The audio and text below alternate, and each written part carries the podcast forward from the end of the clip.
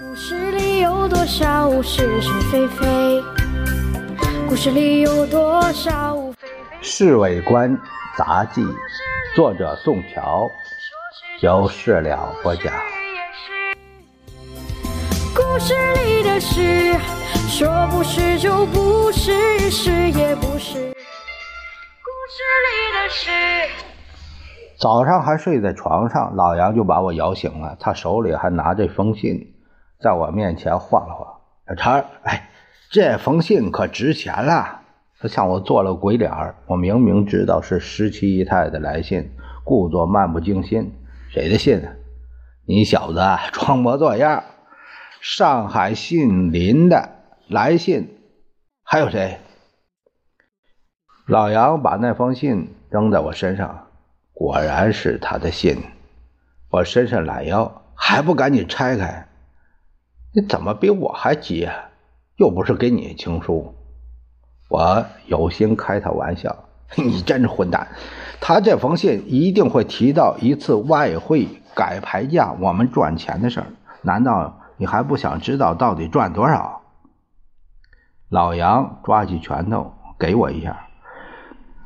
啊，对了，不是你说啊，我可真忘了。我连忙打开信一看，他在第一阶段提到了上次收购美金赚了一大笔钱，我和老杨两个人一共赚了一万五千美金。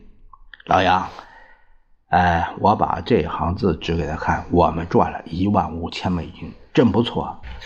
小陈儿，老杨非常正经的说，我们应该三七分账。因为本钱完全是你拿的，什么话呀！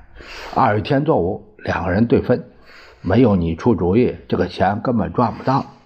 你这家伙真讲义气，小陈。不过我绝对不能让你这样做，我不应该占你太多的便宜。老杨的态度十分坚决，结果我们赞成四六分账，他拿六千，我实收九千。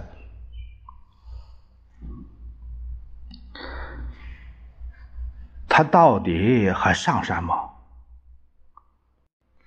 原来啊，老樊回四川的刑期本来已经决定了。有一天去看相，这个相士说他不宜远行，于是他就退了飞机票。这样一来，他也只好取消了上庐山的计划，不来了。为什么？不是我，我这正好想。招待一下当陪客呢，我就告诉了老杨他不来的原因。哎呀，这个相士很对呀，哈哈！老杨笑了。本来老樊是不宜远行，他走了以后，十七姨太上山和你双宿双飞，那他来了个加料的绿帽子，你这嘴呀太缺德。我不由得也笑起来。小陈，你就放心，在山上玩他个痛快吧。反正我们在山上也不会吃多久，回到南京，你就可以去上海找他啦。